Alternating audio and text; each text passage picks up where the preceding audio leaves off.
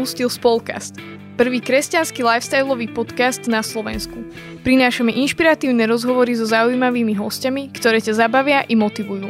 Spojenie východu a západu, mužsko-ženská spolupráca, ktorá vyústila do tohto jedinečného projektu. Spolkast. Podcast z produkcie ZKSM. Čaute, ja som Momo. Ja som pán Patrik a spolu ťa budeme sprevádzať týmto podcastom. Vítajte pri počúvaní 9. epizódy nášho spolkastu. Dnes sa veľmi tešíme, lebo nahrávame v krásnom e, prostredí vo Veľkej Lomnici a ďakujeme veľmi pekne nášmu hostovi, že nás privítal u nich doma. Dnes tu máme pri sebe e, blogerku, influencerku, modnú guru Step with Fashion Barbaru Semanovú. Ahoj Barborka. Ahojte. Ahoj. Ja sa ťa chcem rovno opýtať, že ako si sa vôbec dostala k blogovaniu a k móde a k týmto všetkým veciam? Myslím si, že začalo to výchovou. Moja mamina mm, mala butik, kde vlastne uh, predávala outletové oblečenie, že firmy, ktoré nejaké veci nepredali, tak to doniesli k nej a ona to potom buď opravila, prerobila, mala to ešte v Žiline, keď sme žili. A potom ja som tak od malička, myslím si, že mala rada módu, mala som k nej blízko, rada som sa paradila, asi prirodzene ako niektoré dievčatá to tak majú že sa radi paradia, tak ja som bola v tejto skupine a ten blog, uh, to som začala riešiť, keď sme dostali domov počítač, taký ten obrovský. A prišiel internet a vlastne moji bratia, viem, že tam mastili nejaké hry a ja som vtedy zistila, že existujú blogy a už vlastne to som bola na základnej škole. Som si vtedy začala uh, kresliť po lavici. Všetci sme si kreslili po lavici. som si začala kresliť, že ako by sa to mohlo volať cerusko a viem, že ja som mala vtedy ešte veľmi veľké základy v angličtine, že to step with fashion vlastne ono sa to nepoužíva ako fráza nikdy, hej. Ale ja som si vtedy nejakou tou mojou lámavou angličtinou pozbierala tento názov a začala som si kresliť a predstavovať, aká to bude značka. A možno aj tým podľa mňa to vzniklo, že uh, Napríklad u nás v škole, ja som od malička nosila strojček, mala som krátke vlasy, nebola som nejaké takéto vyparádené dievča, ale v srdci som strašne taká chcela byť. A ako keby keď som povedala v triede, že ja budem raz modelka a blogerka, tak všetci na mňa pozerali, že čo, že proste ty.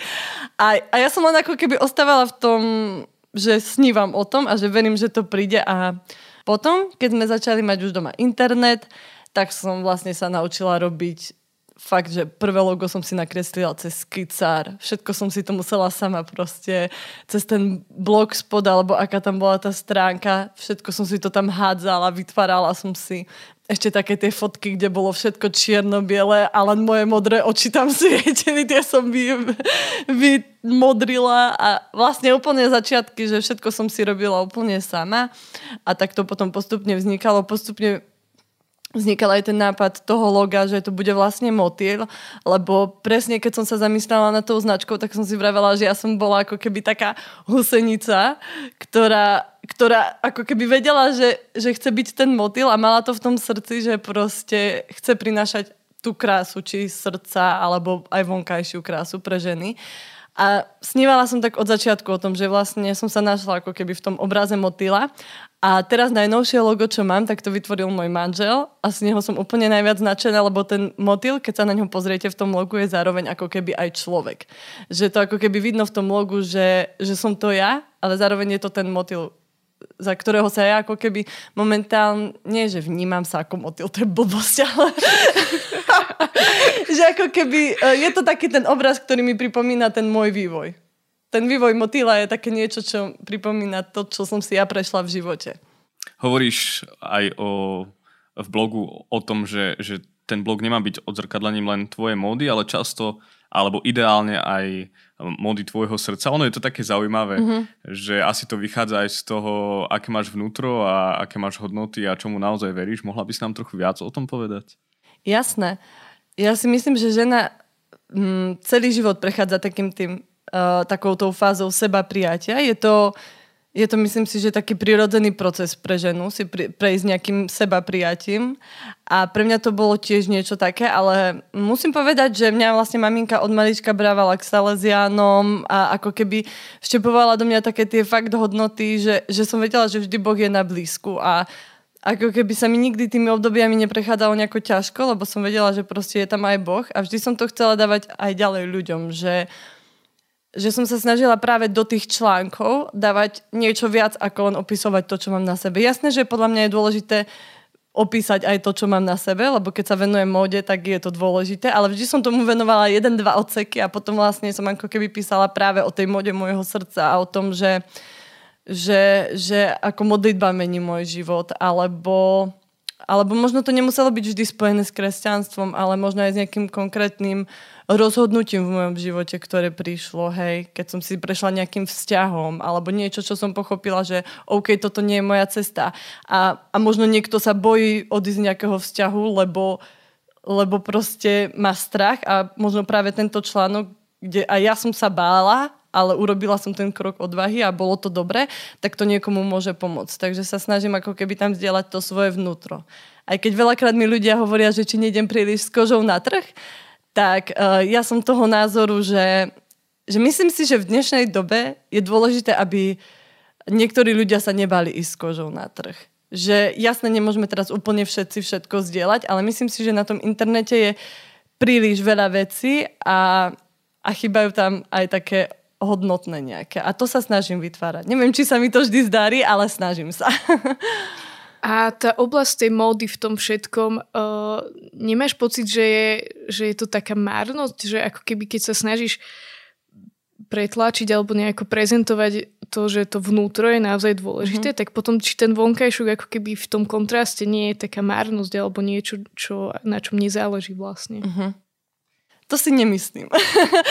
ja si myslím, že uh, ja vnímam moje telo ako dar od Boha. Ja si myslím, že on mi ho dal tu na zemi. Takže že proste toto je telo a staraj sa o ňo. A myslím si, že mi nepovedal, že staraj sa len o ducha. Keď ma dal do tohto tela, tak, tak si zároveň myslím, že, že mojou úlohou je starať sa o to telo.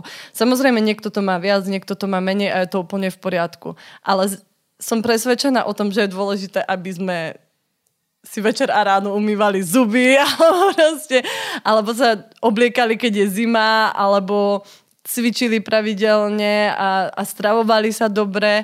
A mm, ja si myslím, že aj to oblečenie alebo obliekanie a staranie sa o seba je pre ženu také, mm, také, také niečo príznačné, že hlavne ja to vnímam teraz aj ako manželka, že, že ja keď sa ráno zobudím, tak proste jedna z mojich vetí, ktorú chcem, je pačiť sa sama sebe, ale zároveň proste byť stále atraktívna pre svojho manžela. To je, to je jedna z vecí, na ktorých mi fakt záleží každý deň a myslím si, že aj preto je to pre mňa také blízke. Tak a, a zároveň aj poteším tým toho muža, takže to nie je marnosť.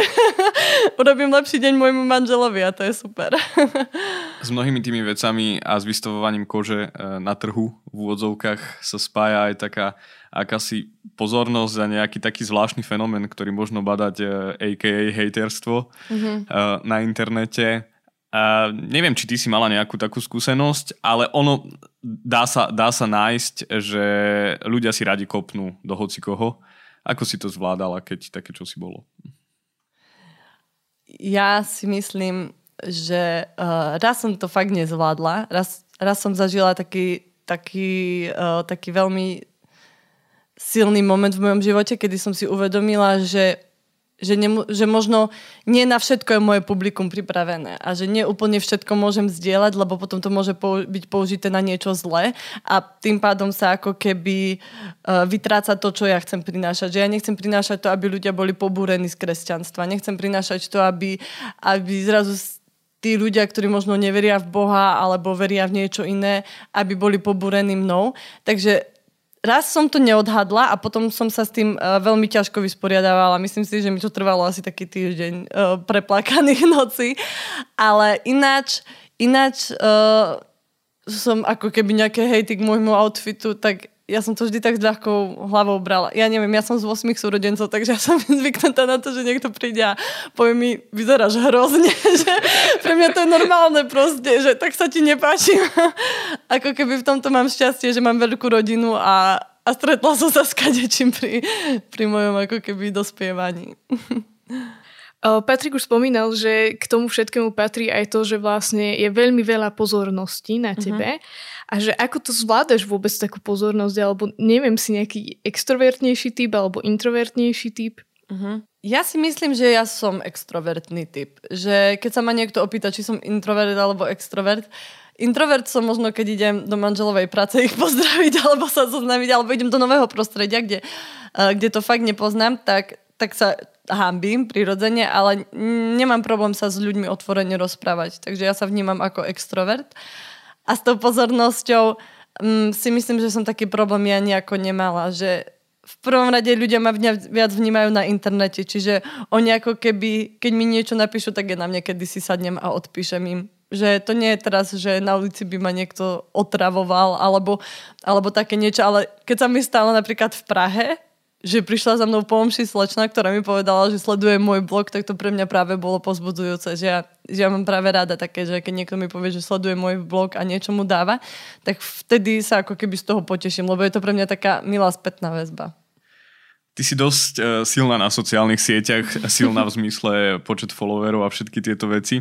Mňa by zaujímalo, že či si to tak nejak e, prirodzene budovala postupne, alebo či je to skôr hobby, alebo niekedy, že si musíš povedať, že teraz cieľene idem to robiť, lebo na tom záleží a je to dôležité dnes, keď chcem sa prezentovať, tak eh, to musím. Uh-huh. A že či to niekedy bolo aj naozaj také, že si sa musela premôcť. Čo sa týka tej práce na mm, sociálnych sieťach, tak teraz tento rok som na materskej, ako som to tam aj písala skôr, že tento rok tomu nechávam taký voľný priebeh. Predtým to samozrejme bolo o tom, že som aj plánovala nejaké uh, reklamy mojich príspevkov, alebo nebola som taká, že by som teraz naháňala tých followerov, to asi nie, ani by som si ich nikdy nezaplatila, lebo mne to nedáva zmysel. Ja mám rada, keď tam mám naozaj tých ľudí, ktorí to chcú sledovať. Aj to vždy hovorím, že ak máš výhrady voči môjmu blogu, stále mi môže dať unfollow a, a môžeme byť obidvaja spokojní, že nie vôbec, keby chcem, aby tam bolo naozaj to publikum, ktorému to niečo dáva, ktoré sa v tom nachádza. A samozrejme boli chvíle, kedy sa mi nechcelo a musela som sa premôcť, ale ja si myslím, že to je v každej práci, že uh, ja som ten blog, je pre mňa vysnívaná práca, ale myslím si, že aj vo vysnívanej práci sa niekedy musíš prekonať k tomu, že to potrebuješ robiť. To je úplne normálne. A ty vlastne počas toho, ako si vlastne intenzívne riešila tieto sociálne siete a blog, tak mala si vlastne aj nejaké platené spolupráce alebo tie bartery. Ako to vlastne funguje táto oblasť, e, ktorá je v podstate v úvodzovkách platené a dá sa z toho nejako vyžiť, alebo vôbec uh-huh. ako funguje tento svet? Uh-huh. Ja, že nie som momentálne uh, hranici, kedy by mi to úplne pokrylo plat, čiže samozrejme som aj popri tom mala robotu. Uh, viac sa mi darilo asi, keď som žila na Slovensku, lebo ako keby tu ma už značky ľudia poznali. Keď som prišla do Prahy, zažila som taký ten moment, že fúha, ja si musím všetko budovať od začiatku, lebo už zrazu nemôžem chodiť na slovenské eventy. Uh, nemôžem, nemôžem, nechcem nechcem brať slovenské, zna- ako keby beriem niektoré, ale nechcela som brať také značky, kde musím prísť na osobný meeting, stretnúť sa s tými ľuďmi, lebo je to komplikované. Keď riešite napríklad nejakú kom- kozmetiku a je nejaká firma alebo nejaká ad- agentúra, ktorá má viacero firiem pod sebou a vlastne zabezpečujem tie sociálne siete, tak oni sa chcú s vami aj stretnúť a porozprávať a ja som si nevedela predstaviť cestovať Slovensko, Praha, hore, dole vieme, aká tam je tá diálnica tak. a celkovo to cestovanie by bolo náročné, tak uh, som potrebovala postupne to budovať zase v Prahe. A tým, že som teraz odišla na matersku, tak sa to tak trošku pozastavilo. Beriem nejaké barter spolupráce, ale platené teraz neberiem. Ale myslím si, že určite, keď sa človek do toho oprie, keď to naozaj veľmi chce robiť a naozaj ho to baví a hľada spôsoby, tak sa dá úplne v pohode tým vykryť aj bežný príjem si to už naznačila, že si teraz na materskej. Mm-hmm. Keď si otvoríme tvoj blog, tak tam hneď prvý článok, ktorý svieti na titulke je, že teda uh, sa trochu držíš vzadu kvôli, mm-hmm. kvôli materstvu. Je to také uh, celkom milé um, to rozhodnutie odísť z blogov. Ako, prečo si sa vôbec takto rozhodla? Práve preto, že tužím byť mama. Ja, uh, ja som v prvom rade, myslím si, že je taký veľký trend teraz pracovať popri dieťati, mať tú prácu a, a všetko to. A myslím si, že je super, ak sú mami, ktoré sa v tom nájdu a funguje im to. Ale napríklad mne bolo hrozne ľúto, keď som sedela, vedela som, že potrebujem dopísať nejaký článok a vedľa sa Mateo hral a len sa na mňa pozeral očami, že mama, venuj sa mi. A ja som, uh, prestala som to zvládať. Jednoducho nechcela som, nechcela som byť ukratená o tento spoločný čas, hlavne v tom jeho rannom období, že uh, pre mňa bolo dôležité byť pri ňom teraz a možno keby mal také tie spánky, ktoré niektoré deti majú, že spia 3-4 hodiny, tak by som sa nad tým možno zamýšľala, ale Mateo má taký trošku uh, jemnejší spánok, by som povedala a aj podľa toho som sa prispôsobila. A vôbec mi to napríklad nerobilo problém, že najprv som si myslela, že zanechám ten blog teraz na rok, potom ani neviem, či vlastne budem pokračovať, že ešte nie som ani pevne rozhodnutá, čo bude ďalej. Rozmýšľam nad tým stále a, a že či to nebude pre mňa ťažké a nebolo, lebo ako keby... Mm, ako keby tá láska k tomu synovi ma k tomu tak viedla. Aj, aj k tomu, že chcem byť aj manželka a to je pre mňa strašne dôležité byť najprv teda manželka, potom matka a až potom všetko ostatné. Teraz to tak mám a...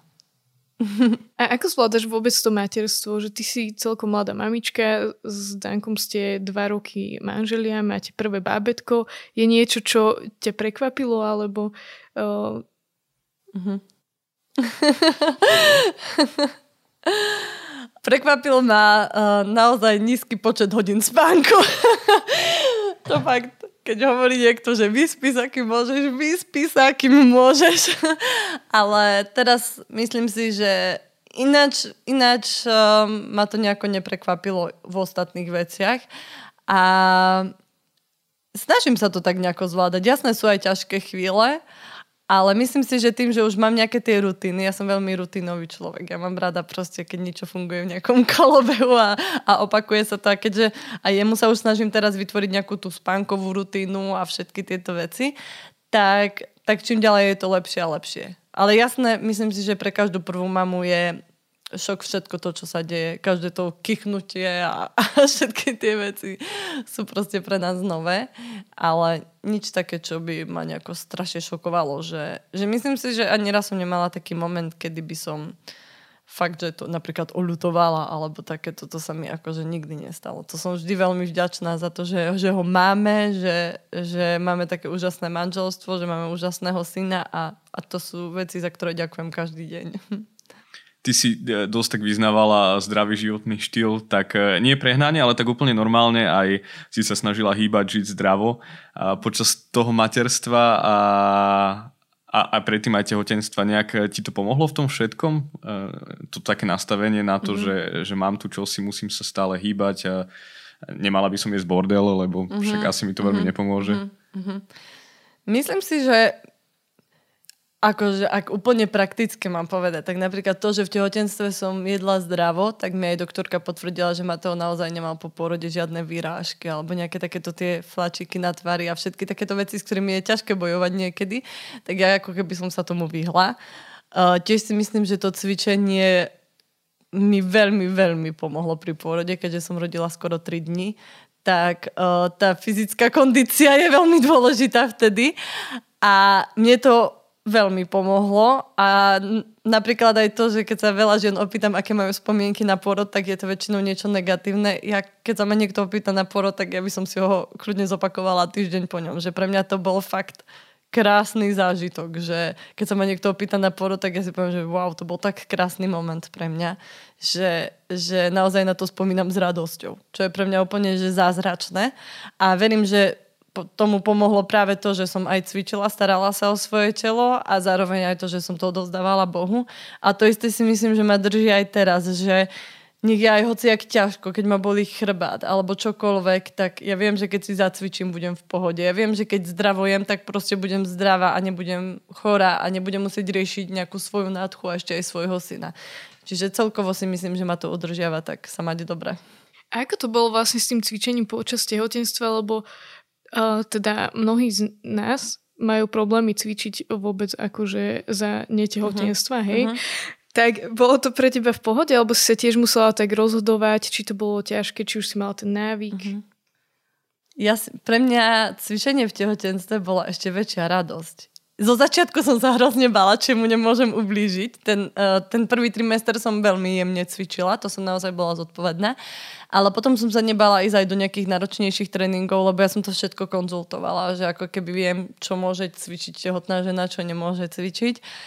A mňa to hrozne tešilo vždy, lebo do toho Mateo vždy kopal, tak ako keby sme to tak spolu prežívali.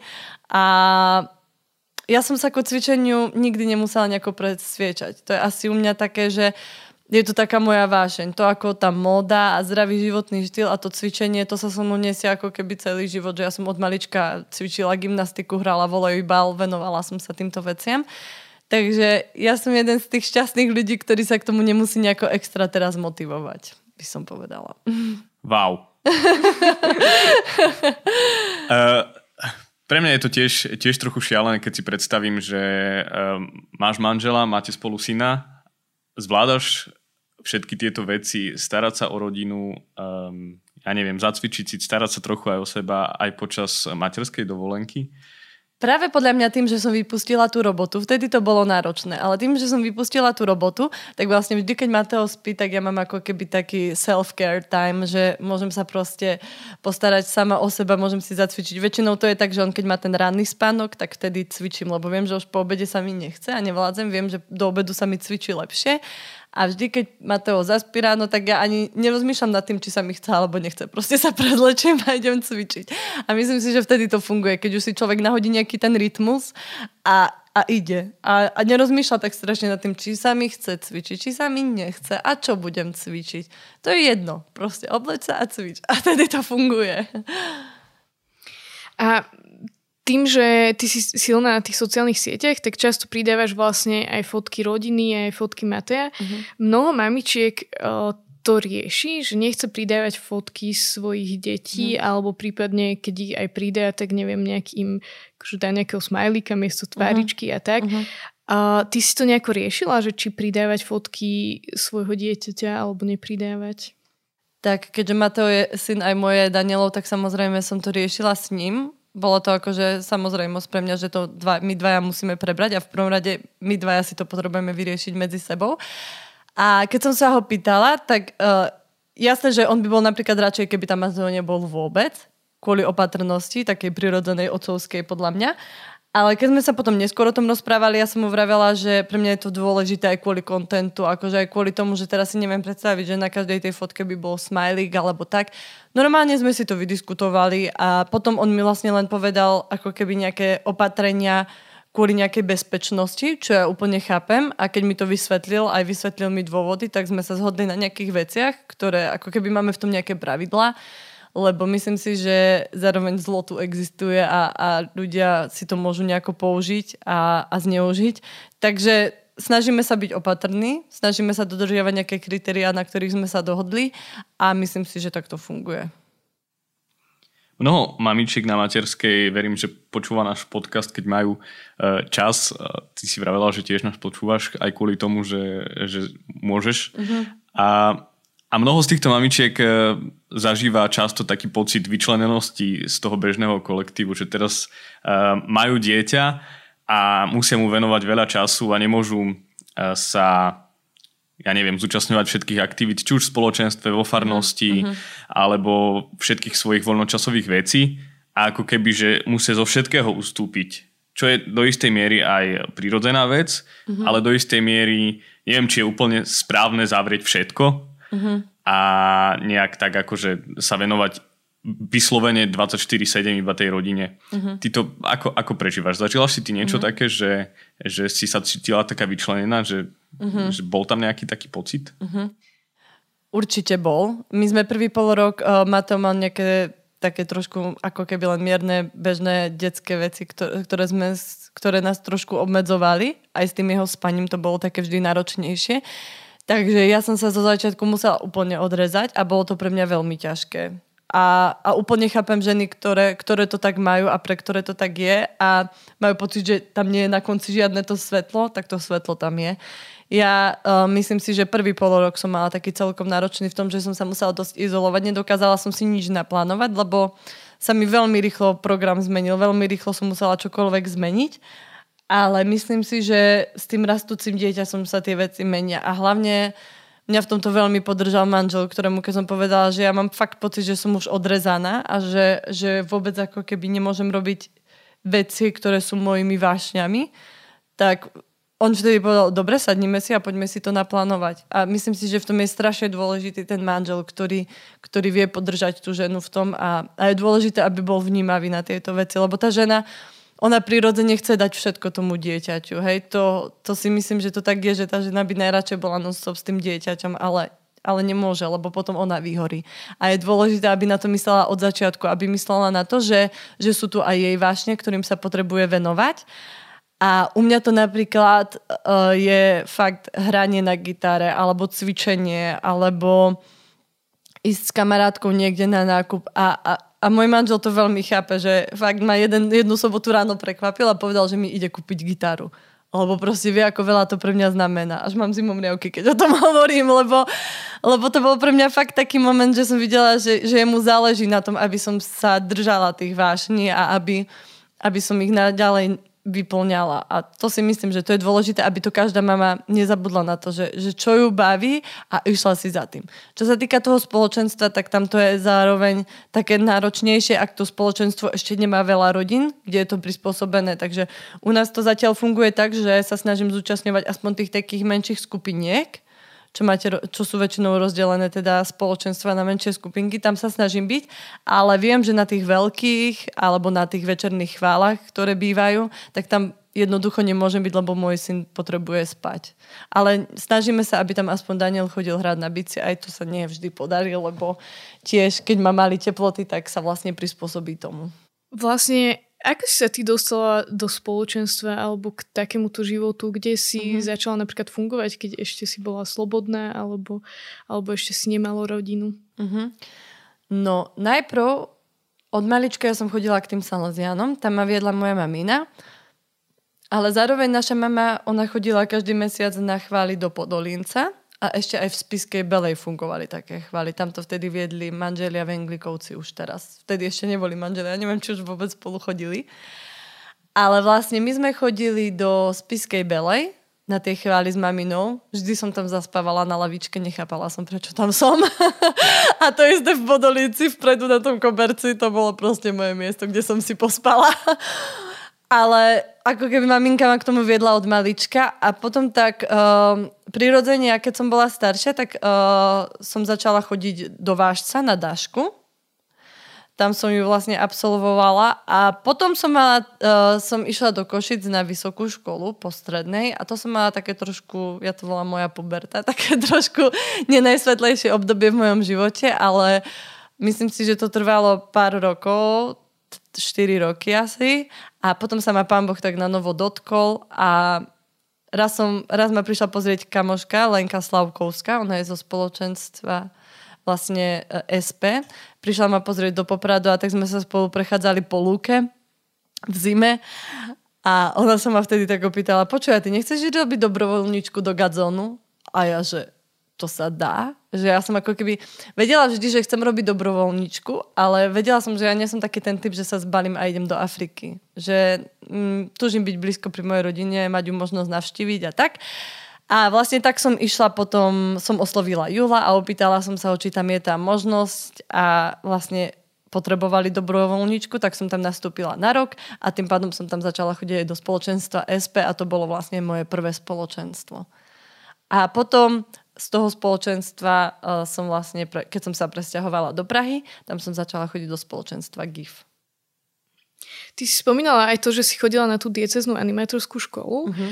uh, ktorú vlastne zastrešuje ZKSM. A my teraz v rámci 30. výročia nahrávame také videá a sa pýtame vlastne niektorých ľudí, ktorí boli na, na animatorských školách, že, že čo im to dalo, či by to odporúčili. Tak rovno sa ťa tu aj teba chcem opýtať, že či by si odporúčila animatorskú školu nejakú a prečo? Čo si tam zažila také? Uh-huh. Ja určite áno. Mne, hlavne asi aj kvôli tým vzťahom, ktoré tam vznikli. Ja, napríklad Lenka, s ktorou sa tam skamarátili, my sme sa vlastne vôbec nemali radi. A to je pre mňa jedno z takých milých svedectiev, že, že práve na Daške, kde sme museli byť spolu každý mesiac, tak to nejako tak prišlo, že, že teraz sme také kamarátky, zdieľame dosť rovnaké životy. Takže určite tie vzťahy. Mne to veľa dalo aj um, kvôli tým prednáškam asi, že tie sa ma veľakrát dotýkali, vracala som sa k ním, ale zároveň, keď už som končila ten druhý rok dašky, tak som začala ako keby tak trošku odbočovať aj s takým nie najlepším smerom a ja si myslím, že no, ja som na ten posledný víkend, čo boli tie skúšky, ani neprišla, lebo ja som tam hneď v pondelok po tom víkende maturovala. Takže tam to už bolo také so mnou zvláštne, ale myslím si, že Daška je úplne skvelá v tom, že si pozvaný do slobody, si pozvaný do slobody chváliť, nemajú problém sa ti tam venovať. Ja si pamätám, že mi tam pár chválových akordov ukázali, ešte Peťo Grivalsky, on, on to tam u nás mal. A bolo to pre mňa fakt také, taký dobrý čas aj na modlitbu. A taký duchovný rast, ale zároveň aj to, že, že stretneš ľudí, uh, no napríklad ja som stretla hej aj zo stredného Slovenska, lebo myslím, že aj z Bratislavy sme tam nejakých mali. Takže si ako keby vytvoríš také vzťahy. Trochu si to už načrtla, že, že rozhodla si sa pre to dobrovoľníctvo v Gadzone, uh-huh. ale ty si vlastne predtým uh, po škole ešte pár rokov aj pracovala, Áno. ak teda dobre viem. A ono je to uh, tak trochu naopak v tom tvojom prípade, lebo väčšinou ľudia sa rozhodnú, že tak po škole, že idem dobrovoľničiť a že potom už idem uh-huh. pracovať. A ty si to vlastne mala naopak. A čo ťa tak akože motivovalo k tomu, alebo Eh, prečo vlastne si nechala prácu a, a išla robiť dobrovoľníctvo, kde mm-hmm. z mhm. toho akože v úvodzovkách nemáš nič hmotné? Uh-huh, uh-huh. Podľa mňa preto, lebo som cítila, že, že som pyšná. že, že u mňa rastla tak pícha s tým, aj ako som pracovala, tak potom som začala mať aj takú dobrú pozíciu a mám pocit, že ma to vzdialovalo dosť od Boha, ale zároveň som potreb- vedela, že, že Boh sa ma naozaj dotkol a potrebujem si s ním vybudovať taký pevný základ. A vedela som, že kým budem na tých miestach, kde som bola, tak sa mi to nepodali, lebo lebo nemám na to vytvorené prostredie. A vedela som, že ja potrebujem ísť niekde, kde kde sa mi to možno nebude úplne páčiť, že nebudem dostávať plat, že zrazu budem musieť ísť možno zo svojich, zo svojich úspor a, a možno budem musieť robiť niečo, čo mi vôbec nie je blízke. A ako keby tak trošku zabudnúť na seba a, a dať Bohu najavo, že, že Bože, naozaj si túžim s Tebou vybudovať pevný základ a, a túžim ísť za tým. A pre mňa, to boli, pre mňa to bolo dôležité urobiť to v takých reálnych krokoch, že naozaj zabudnúť na to svoje pohodlie na chvíľu a, a a myslím si, že to bol jeden z najlepších rokov môjho života, to dobrovoľníctvo. Ja napriek tomu, že nie som nejaký vytvárny človek, tak Julo mi tam dal raz urobiť taký kríž, kde som musela lepiť malé zrkadielka. To teraz si na to pamätám, ako som to tam po nociach lepila. A, a hrozne ma ten čas naplňal. Ja by som v živote nepovedala, že nejaké vytvárne umenie mňa niekedy v živote naplní. A potom, keď som videla, že vlastne ten kríž bol použitý na pódiu, na Godzone Tour, ja som ani nevedela, že toto, kde to bude, ako to bude. A zrazu som to tam videla v rámci programu a ja, že wow, bože, na toto si si ma použil, že to je také super. A zároveň ten čas toho lepenia tých zrkadielok bol vždy takou dobrou modlitbou, že si myslím, že fakt to bolo veľmi významné pre mňa a dôležité. A ako sa dá vlastne prežiť taký rok dobrovoľníctva, že ty si hovorila, že nedostaneš za to vlastne zaplatené, uh-huh. tak uh-huh. čo ako keby za to dostaneš, alebo z čoho vlastne žiješ, uh-huh. že ako sa dá vyžiť pri tom? Uh-huh.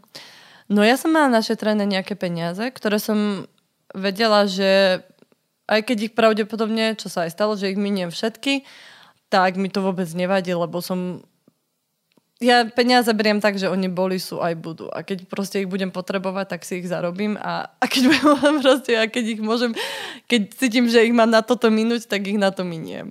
Že, že nemyslím si, že by to bola nejaká šialená emócia alebo nie, nejaký rozmar, ale myslím si, že to bolo strašne dôležité v mojom duchovnom aj, aj ako keby osobnostnom vývoji. Takže ja som vedela, že ja tam potrebujem ísť a potrebujem do toho investovať tie peniaze. A tým pádom ja som zo začiatku žila z tých mojich peňazí a potom vlastne mi aj prispievali trochu na stravu. Ja som tam mala ubytovanie zadarmo, lebo v Gadzon kancelárii, keď si dobrovoľník, tak tam môžeš bývať. Čiže ja som vlastne bývala v tam, takže podnájom bol ako keby vyriešený, dostala som nejaký príspevok na to, aby som si mohla kúpiť jedlo a viac nepotrebuješ. a musím povedať, že myslím si, že v tom období som bola najviac požehnávaná, akože aj také, že ľudia mi proste, ne, zrazu ma niekto pozval na večeru a ja som mala úplne luxusnú večeru a strašne som sa z toho tešila z takých maličkostí, ktoré sú proste pre niekoho bežné, tak pre mňa to bolo, že wow. A tak som si to užívala. Ja, ja by som sa chcel opýtať ešte takú, takú prekernú otázku, e, čo či to aj ty tak máš, lebo Momo, aj naša pana, pani riaditeľka e, v ZKSM, to tak často má, že, že čo sa týka uh, mobilu, taký život na hrane, že som to tak spozoroval u viacerých žien, že oni nechajú si ten mobil vybiť, že až 1% mávajú. A ja som, ja som to nikdy akože nezažil na sebe, že, že ja mám akože 15 a mám pocit, že koniec. A Momo, že a no, asi sa mi vybije telefón, už mám iba 1%, počkaj, ešte to stihnem pozrieť. A nestihla som. A mňa ide úplne z toho vychytiť, že, že ako to až tak ďaleko môže zájsť. Že ty to máš, ako nabíjaš si mobil pravidelne, alebo často, alebo... Vieš čo, toto je funny, lebo uh, ja, ja som presvedčená o tom, že môj mobil je šťastnejší, keď ho úplne vybijem a úplne nabijem. A môj muž sa z toho smeje, že tá baterka tak nefunguje. A ja, že určite on je spokojnejší, lebo to aj ja, keď som úplne vyčerpaná a idem si ľahnuť, tak to je vtedy zaspím. A hrozne, mm, ja mám asi pocit, že ten mobil je živá bytosť a on nie je, takže musím sa prikloniť na tú ženskú stranu, mám to tak, ale len preto, že ja mám v hlave tento svoj príbeh, ktorého sa nechcem vzdať. Hej, ja ti úplne rozumiem. Až tak to neprežívam, ale si myslím, že keď je ten telefon naplno využitý až do posledného percenta, tak to má zmysel naozaj. Presne, je to tak.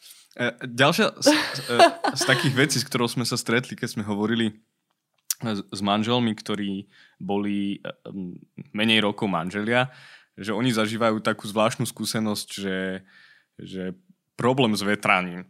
Že jeden z tej dvojice strašne rád vetra a strašne Áno. rád otvára okno a jeden uh, má rád, keď je to okno zatvorené. A že nájsť ten súlad chvíľu akože trvalo. Vy ste to nejak tiež takto mali? My sme s týmto vôbec nemali problém, lebo my obidvaja s Danielom milujeme leto. Takže my by sme boli najšťastnejší, keby som otvorila okno a bolo by tam more a 40 stupňov. akože tak sme obidvaja naladení. Jedine, kedy sme sa na tom fakt hádali a to bolo vtipné, keď som bola tehotná, lebo vtedy je žene strašne teplo stále. A on normálne v noci, proste to bolo oktober a on spal s čiapkou. a proste protest dal si šal, čiapku. Jak to môžeš vetrať? A ja som v kus... Ja som spala úplne, že v pyžame a musela som stále vetrať, lebo mi bolo stále teplo. Tak to som si zrala, ešte, že rodím v zime, lebo v týchto horúčavách si neviem predstaviť, čo tie ženy robia, chuďatka. Tak ďakujeme veľmi pekne. Mali sme tu dnes uh, Barboru Semanovú z blogu Step by Fashion. Hovorila o móde, ja som muž, ale bolo to veľmi zaujímavé, lebo hovorila viac o móde jej srdca, hovorila o spoločenstve, o dobrovoľníctve. Ostáva len poďakovať. Ďakujem pekne. Rado sa stalo. Ja ďakujem za pozvanie.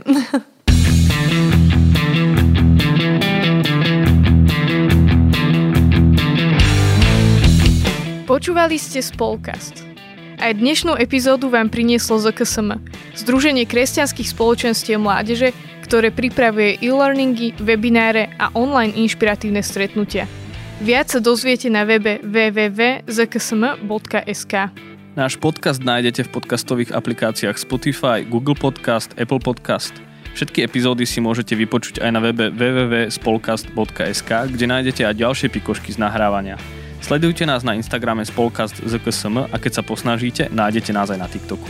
Tešíme sa na stretnutie už o dva týždne. Do, Do počutia. počutia. Thank you.